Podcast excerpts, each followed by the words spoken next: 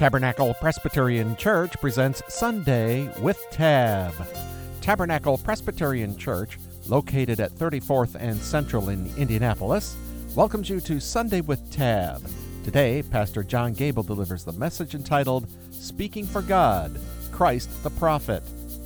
So join us now from the sanctuary of Tabernacle Presbyterian Church for Sunday with Tab.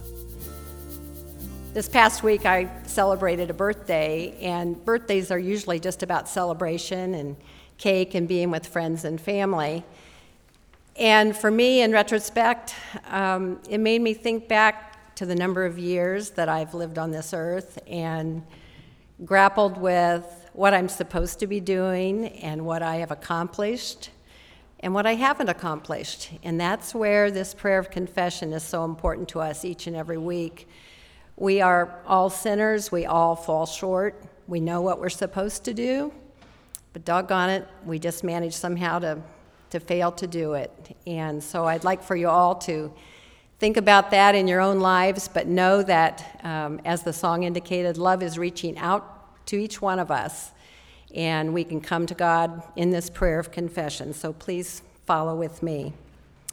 Holy and merciful God, we confess that there are so many things which keep us from responding to you as you desire.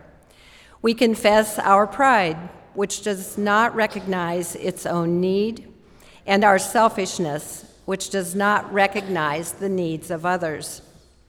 We confess our blindness, which refuses to see what it does not wish to see, and our deafness, which closes its ears to the cries around us. We confess our spiritual shallowness that does not acknowledge your presence in our midst and claim on our lives. Forgive us, Lord, of these and all things which keep us from hearing your voice or following your call, that we may once again listen understand, and obey you and you alone. This we pray together and in the silence of our hearts. In Jesus' name. Jesus said, Let anyone who is thirsty come to me, and let those who believe in me drink. As the scripture has said, out of the believer's heart shall flow rivers of living water. Friends, believe the good news of the gospel. Jesus Christ, we are forgiven. Next, I'd like for you to read along in the um, bulletin the Affirmation of Faith, which happens to be the Barmen Declaration from 1934. And for this, I'd like you to stand. Jesus Christ, as he is attested for us in the Holy Scripture, is the one Word of God which we have to hear and which we have to trust and obey in life and in death. As Jesus Christ is God's assurance of the forgiveness of all our sins, so in the same way and with the same seriousness is he also God's mighty claim upon our whole life. Through him befalls us a joyful deliverance from the godless fetters of this world for a free, grateful service to his creatures. Amen. This morning's first uh, scripture reading is from the book of Deuteronomy, chapter 18, verses 15 through 22. The Lord your God will raise up for you a prophet like me from among your own people. You shall heed such a prophet. This is what you requested of the Lord your God at Horeb on the day of the assembly when you said, If I hear the voice of the Lord my God any more, or ever again see this great fire, I will die. Then the Lord replied to me, They are right in what they have said. I will raise up for them a prophet like you from among their own people. I will put my words in the mouth of the prophet, who shall speak to them everything that I command. Anyone who does not heed the words that the prophet shall speak in my name, I myself will hold accountable. But any prophet who speaks in the name of other gods, or who presumes to speak in my name a word that I have not commanded the prophet to speak, that prophet shall die. You may say to yourself, How can we recognize a word that the Lord has not spoken? If a prophet speaks in the name of the Lord, but the thing does not take place or prove true, it is a word that the Lord has not spoken. The prophet has spoken it presumptuously. Do not be frightened by it. This is the word of the Lord. Thanks be to God. Our gospel lesson this morning is taken from the Gospel of John, the seventh chapter. We pick up at the 25th verse. Jesus is in the midst of a conversation in the temple. And we read Now some of the people of Jerusalem were saying, Is not this the man whom they are trying to kill? And here he is speaking openly, but they say nothing to him. Can it be that the authorities really know that this is the Messiah? And yet we know where this man comes from, but when the Messiah comes, no one will know where he is from. Then Jesus cried out as he was teaching in the temple, You know me, and you know where I am from. I have not come on my own, but the one who sent me is true, and you do not know him. I know him because I am from him, and he sent me. Then they tried to arrest him, but no one laid hands on him because his hour had not yet come. Yet many in the crowd believed in him and were saying, When the Messiah comes, will he do more signs than this man has done? The Pharisees heard the crowd muttering such things about him, and the chief priests and Pharisees sent temple police to arrest him. Jesus then said, I will be with you a little while longer, and then I am going to him who sent me. You will search for me, but you will not find me, and where I am, you cannot come. Then they said to one another, Where does this man intend to go that we will not find him? Does he intend to go to the dispersion among the Greeks and teach the Greeks? What does he mean by saying, You will search for me and you will not find me, and where I am, you cannot come?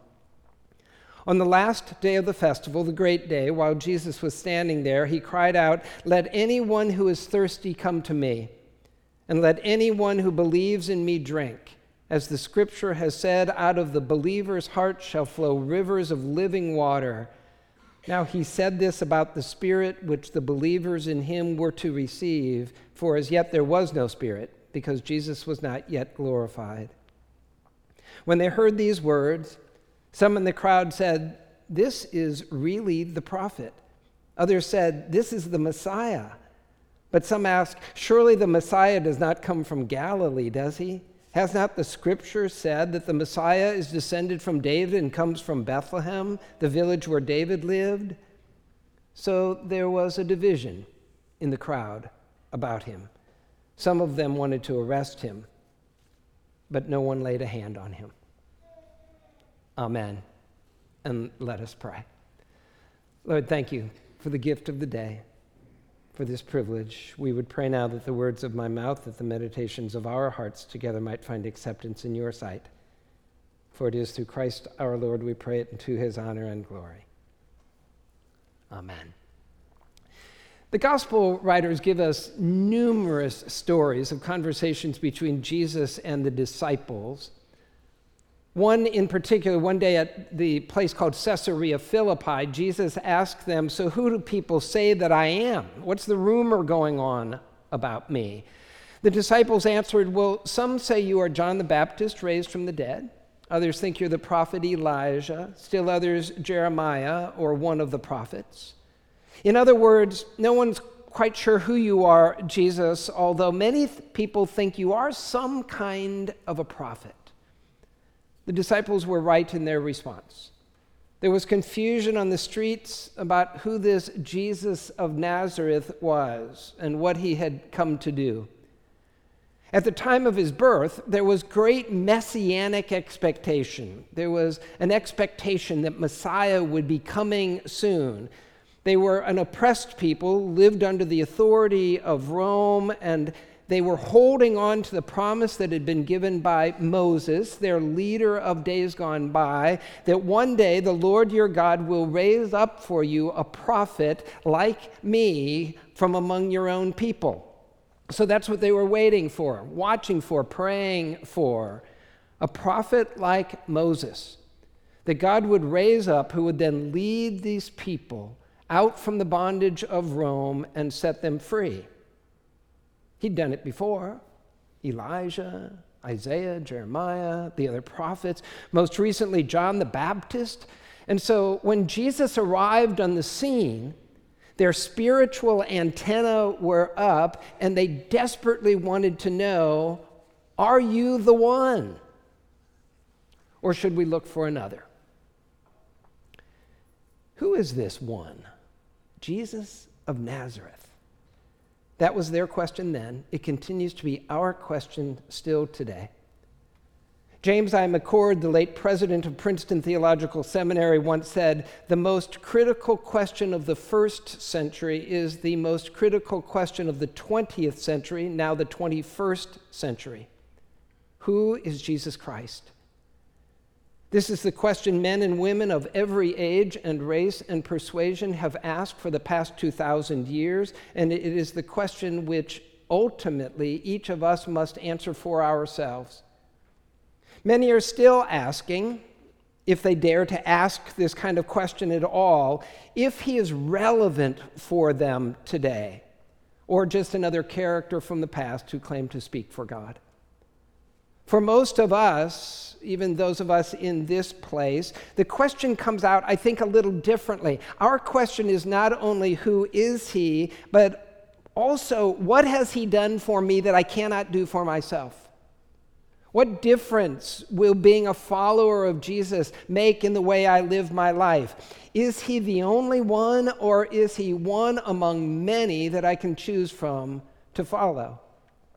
Regardless of how we ask that question, though, it ultimately comes back to who is Jesus Christ? In the Westminster Confession of Faith, a document written mid 1600s, so the 17th century, often considered the standard for Protestant theology, this statement is made about the work of Christ. And it sounds a little 17th century, so bear with me. Quote, it pleased God in his eternal purpose to choose and ordain Jesus Christ, his only begotten Son, to be the mediator between God and humanity, the prophet, priest, and king, the head and savior of the church, the heir of all things, and the judge of the world, unto whom he did from all eternity give a people to be his seed, and to be led by him in time redeemed, called, justified, sanctified, and glorified. End quote.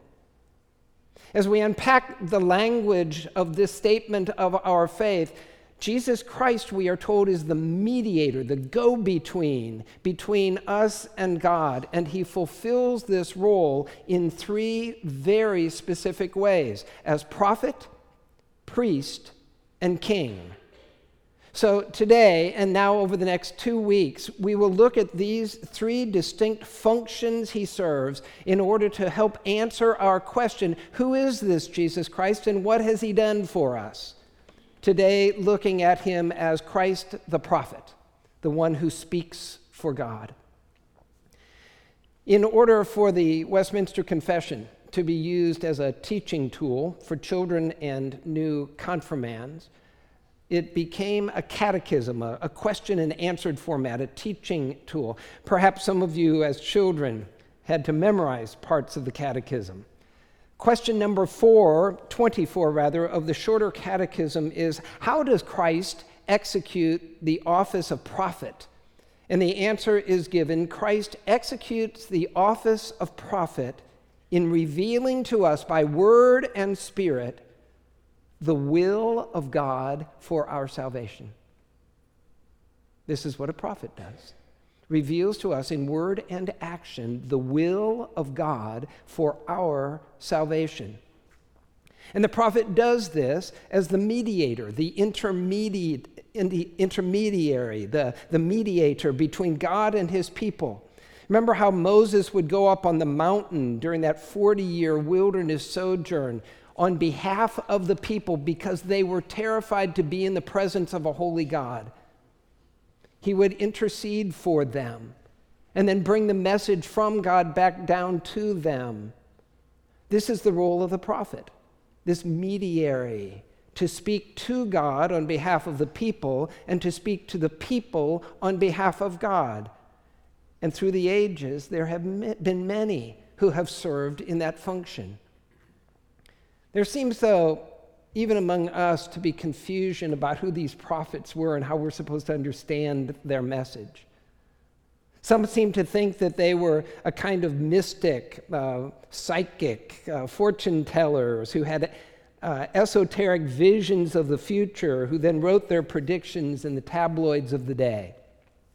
Not so, not at all. Nothing could be further from the truth. The prophets were not individuals who were cut off and living in their own little worlds of flight and fantasy, who then tried to write history in advance. Rather, they were individuals who were deeply engaged in their communities and in the traditions of the faith. They were individuals who were so immersed in the Word of God that they were able to apply the commands and the promises of God given in the past to a present circumstance and then accurately predict outcomes for the future. The faith of the of the prophets was grounded in two assurances that were given about God. The first assurance is that God is actively working his purposes out in human history. And the second is the promises of God are faithful and true. So, what the prophets were doing was simply taking the promises of God and applying them confidently to the present and the future. They weren't like weather forecasters or political analysts who were saying if trends continue, this is what happened. Rather, they were taking a promise God had given and applying it to the, uh, to the people in a time and a place for the present and the future. Are there such prophets today? I believe absolutely so, because I believe that God is still speaking to us today, to us, through them, and to them. And so we need to listen to the message that they give us as they call us to faith and faithfulness. But if you'll recall in the Sermon on the Mount, Jesus also warns us that there are false prophets who come to you in sheep's clothing, but inwardly are ravenous wolves. Do you remember that phrase from the Sermon on the Mount? So, how do we know if the one who claims to be a prophet really is such from God? It is not some wacko, self proclaimed, do it yourself wannabe Messiah. There are two time proven guidelines that are given to us in the text that we read today. First, a genuine prophet's teaching will always be grounded in the Word of God and a faith tradition of the people of God.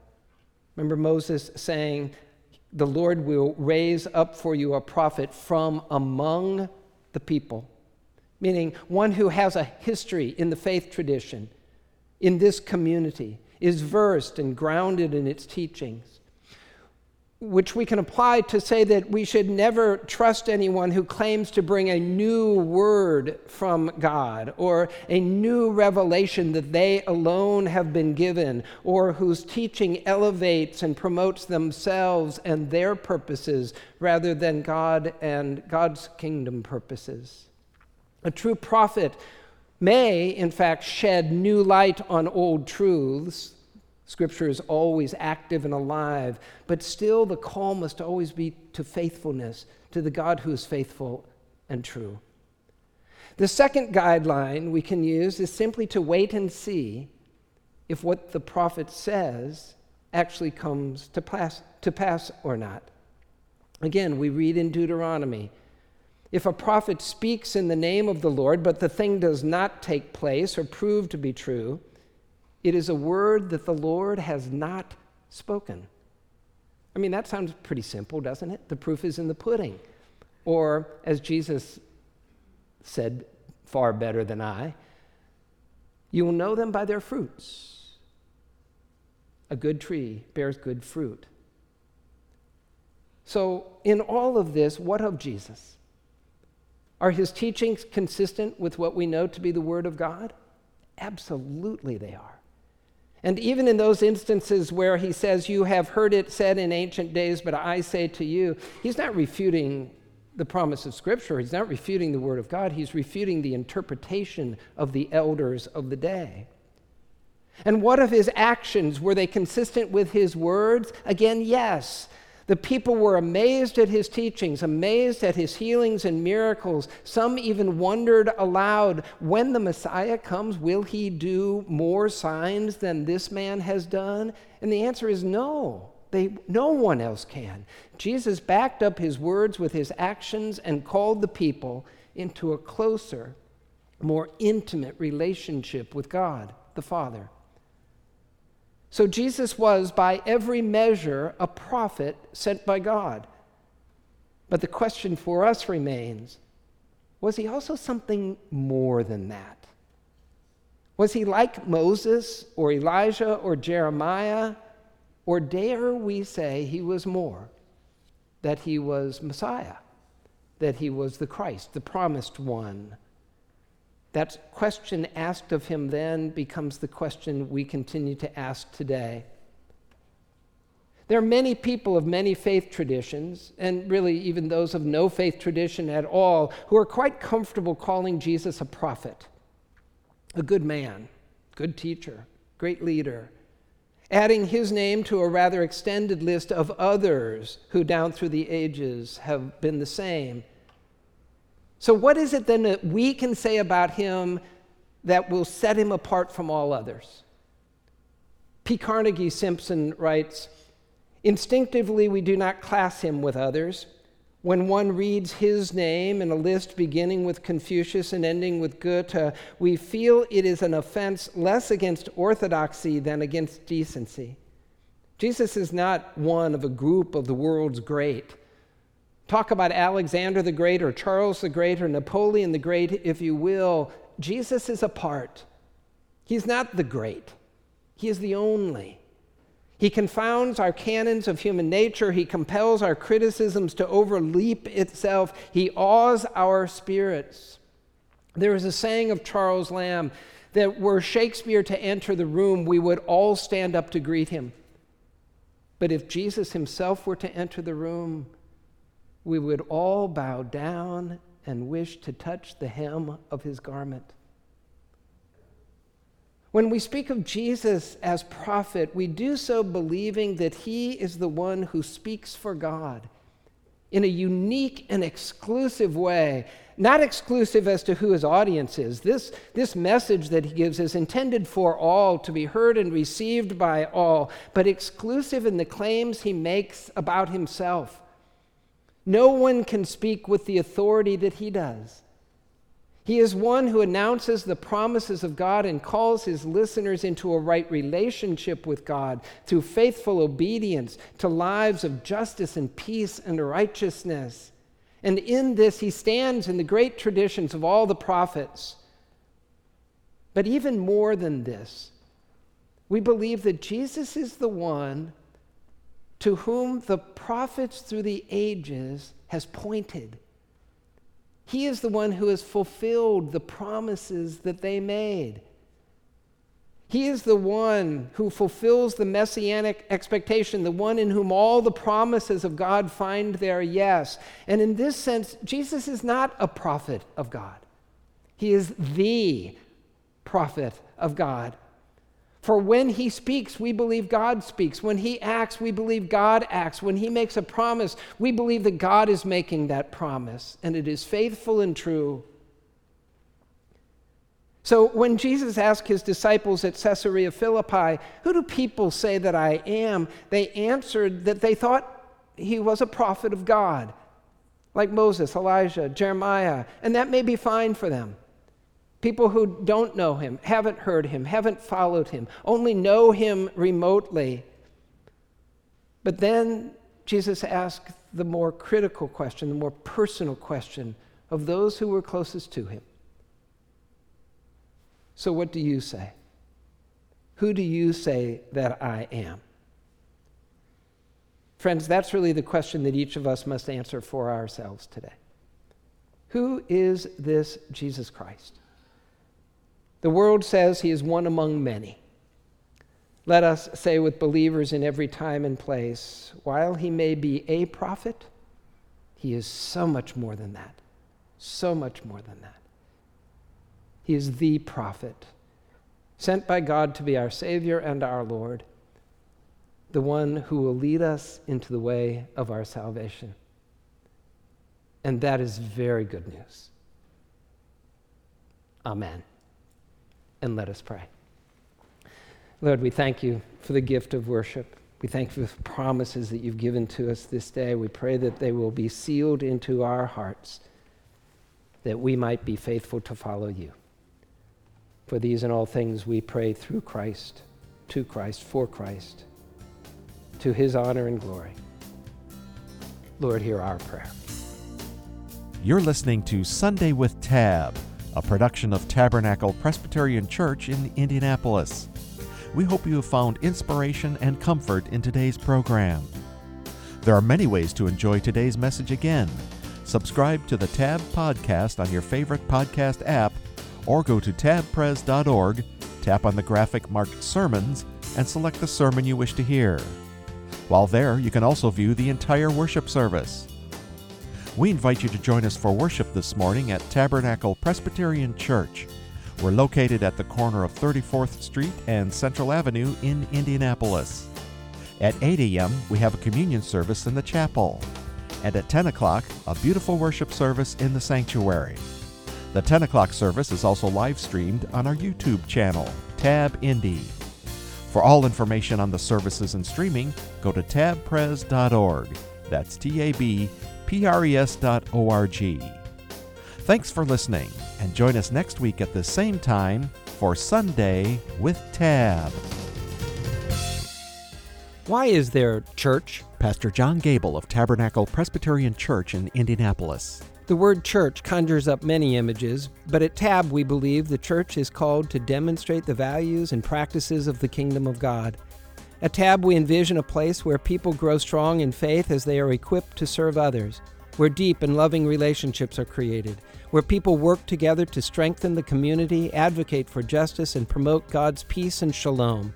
Oh, we're not there yet, but that is what we desire because we believe that's what God desires for the church, our community, and the world.